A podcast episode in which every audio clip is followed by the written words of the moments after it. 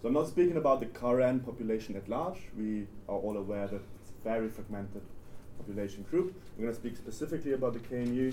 I'm going to compare it to um, the broken down ceasefire of the Kachin Independence Organization. This is something I've been doing for my uh, PhD uh, research.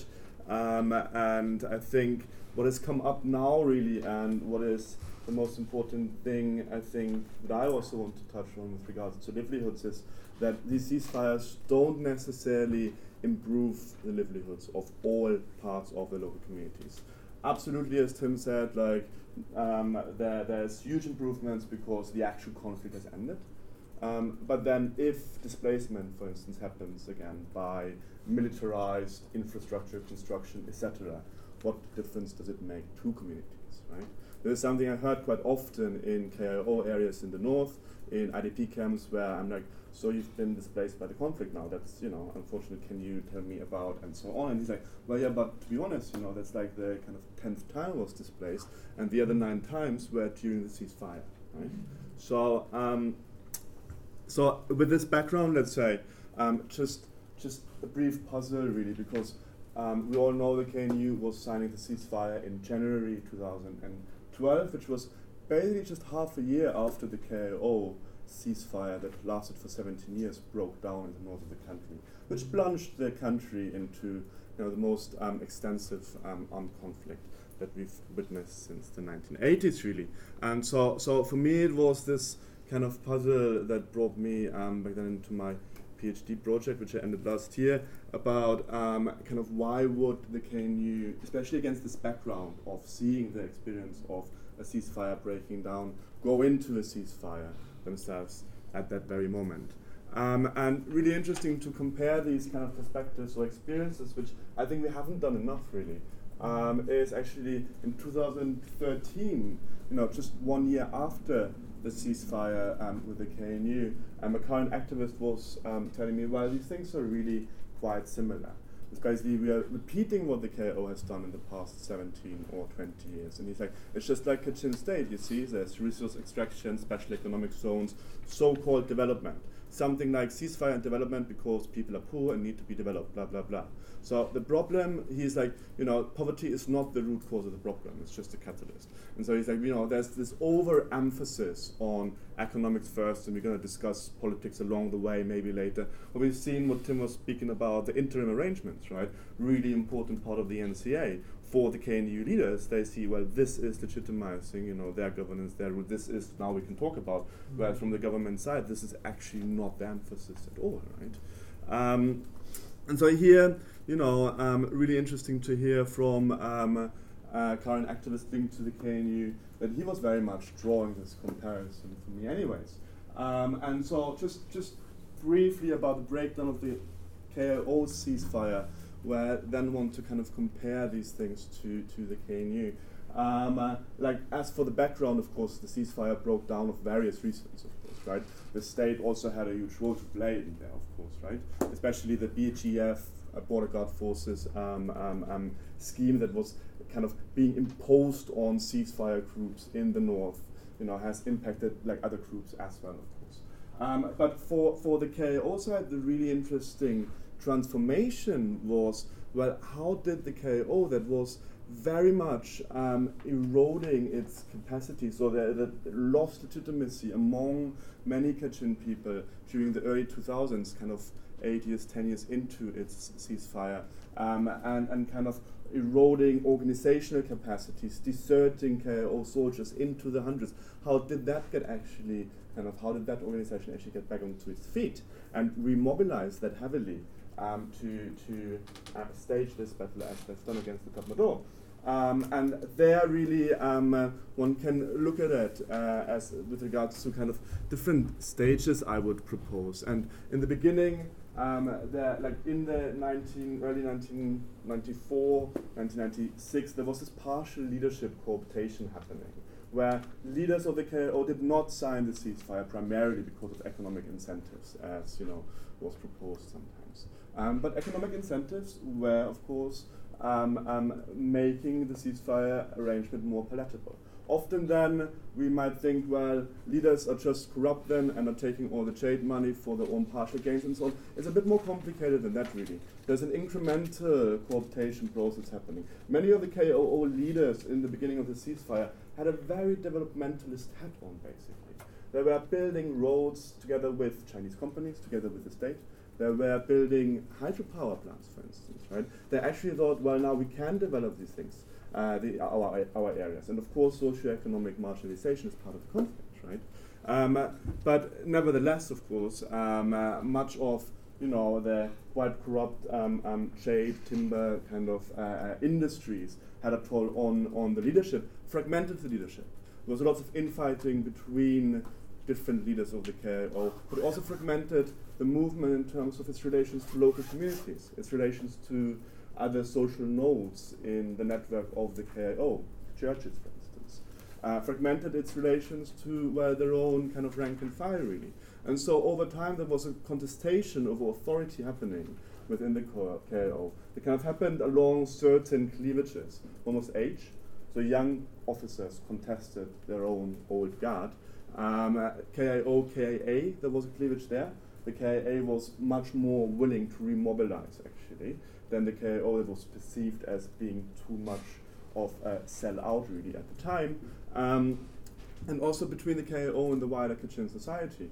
So the KBC, the Kachin Baptist, Church, for instance, has you know always held during the ceasefire a much more, um, let's say, um, staunch, uncompromising revolutionary line than the KIO itself. Um, uh, and so there was a remobilization happening from within that happened particularly about, well, uh, or particularly with the establishment of a very strong youth wing in the movement that was then recruiting heavily in universities in the north. Um, and across the country up until uh, also in MIT in Yangon, for instance. Um, and especially a new alliance between KIO uh, leaders, these young officers that remobilized the movement, and the churches actually happened, which you know, brought back some lost legitimacy during the ceasefire, basically. Um, and so these kind of things that happen within the KIO, um, uh, let's let's try and see whether they are comparable actually to the KNU. You know, as um, many uh, of my Karen friends would point out, um, whether this is a kind of vis here. And for the partial leadership cooptation sorts of mechanisms that happened after the ceasefire uh, uh with the KIO, I mean, this cartoon, many of you might have seen it from BNI, from a report on the economics of war and peace. It's a great cartoon, really, because it's you know, from 2012, so just after the ceasefire, and when we see U Thein Sein, who's like speaking to various armed group leaders, this is uh, General Mutu of the KNU, and the guy who's kind of co-speaking with U Thein here is uh, Sai Leun, aka Ling who's the ruler of Mongla. NDAA, the first ceasefire uh, uh, leader um, of the late 80s, actually, in the north of the country. So Mongla, this kind of uh, uh, epitome of ceasefire capitalism, if you want, so uh, casinos and so on. And he's explaining to the other newcomers, Mon as well as Chin, um, how ceasefire works. So economic development projects, etc., kind of leading to of cash, but land rights being crossed out and so on. And so this is this take where, well, of course there is something like this happening, right? On the other hand, though, and this is also, I think, important to appreciate, right, is um, uh, when you speak to KNU ceasefire leaders, so the faction that is pro ceasefire, well, they of course also think of it quite differently. And there, well, you know, some people blame us, hey, you revolutionaries, we shouldn't do business, but um, we have to do this, right? Um, you see, when they try to, when they want to build a road, we cannot stop them. The bigger countries are playing the tune, we have to dance to it.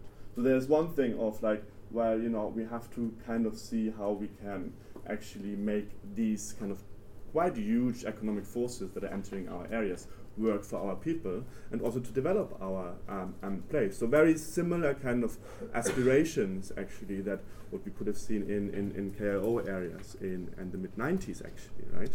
Um, but then though it fragments like this whole ceasefire as well as these economic forces entering the territory, it does fragment the group of course. Okay, and it does fragment the group, of course. And um, fragmentation is nothing new to the KNU, as we all know. Um, and it actually, we speak about fragmentations in these movements, well, it fragments groups along already existing cleavages, right? And the cleavage here, um, one of them, um, is, of course, between the northern parts of Karen State, mm central and southern parts of Karen State, mm right? And this had a lot to do, and it kind of resonates very much with what Gerard was saying, where that, you know, if you look at, this is just the borderlines here, right? This is the Salween River in Mutro, so we're speaking about here. Um, and this here is the Salween River, just here, Mae Sot Myawaddy, the crossing many of you will know. Um, uh, it's not the Salween River, sorry, it's Moei River, of course. Um, but so it's a very different area, really, if you speak about the KNU and its relationships to local communities, right? A very remote area where, like Brigade 5, for instance, a very different kind of, you know, reciprocal, partly reciprocal relationship to local communities than what um, Brigade 7, 6, for instance, has in, in, in uh, kind of central areas there, right? And if you really look at who was kind of behind signing the ceasefire with the government and who was backing it and so on, whereas all leaders from here and downwards, right? Gray Win used to be Brigade 4 leader um, at the time of the Dana pipeline, so, so uh, uh, in the late 90s. Um, like Brigade 6 was uh, uh, uh General Mutro, Brigade 7 uh, uh, saw Johnny, right? So who were all kind of losing a lot of power and authority within this, within their own movement and trading very much uh, uh, um, uh, this, you know, ceasefire to gain, retain power and authority within the movement. Whereas leaders from Brigade 5, for instance, they were actually refraining from these meetings altogether. Um, so then, of course, there is a lot of contestation of authority happening within uh, uh, the KNU, right? On the one hand, we have contestation between these different leaders, as we all know, Zipporah Sein, Mutru not being on the same page. On the other hand, of course, contestation also over the legitimacy, legitimacy of rule by local communities and often civil society organizations who used to be actually within the network of the KNU. This I can't read now, but it's been a very interesting public letter uh, uh, published uh, at the time of the NCA signing, where 41 uh, Karen civil society organizations were very much condemning the KNU leadership, actually, which shows a similar contestation happening that what we have witnessed. Uh, uh, in KIO areas in the mid 2000s.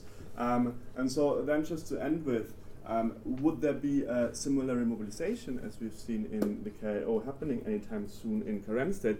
Well, the contexts, of course, are quite different, especially also the international context today and the whole situation at the Thai border is a very different one. Um, so I would say, well, these things depend a lot on the conduct of the ceasefires, or these things, and how in how far, for instance, interim arrangements can be harnessed to uh, uh, uh get larger buy-in from internal opposition within the movement. Um, and, and this is really, I suppose, very much uh, uh, uh, the key here to include um, opposition voices within the movement that are quite strong, that command quite a lots of uh, uh, uh, support among especially the soldiers, the KNLA, and strong brigades like Brigade 5, for instance, um, which now after the 16th KNU Congress, of course, looks a bit le less likely because um, one like General Mutru Gray Win's faction was very much winning uh, uh, uh, the election process there. Um, which doesn't though mean that these opposition voices go away, right? And the question is, how can we still make sure that these are being included? Just a couple of cleavages to point out at the end to be watched. From my opinion, is really well the cleavage between uh, the KNU, KNLA, and KNDO on the other side. So General Nerdah, who has a very uh, particular um, perspective on these things as well, who's just mm-hmm. been telling me, well, he's just been touring the diaspora, which is another actually really important uh, uh, uh, uh entity to watch, the diaspora movement, and whom are they supporting, right? As well as um, youth, really, and that brings it back again to the Kachin experiences. Mm-hmm. There's something I haven't really spoken about lots, but I think we should actually. There's lots of aspirations, as we've heard before from Justin, uh, from Justin about youth, you know, from youth actors, really, but also within the KNU, actually, saying, well, these old leaders that don't represent us very much, right? Which is a thing that is very similar, or had very similarly happened within the KIO, actually.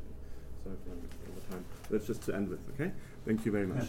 Thank you.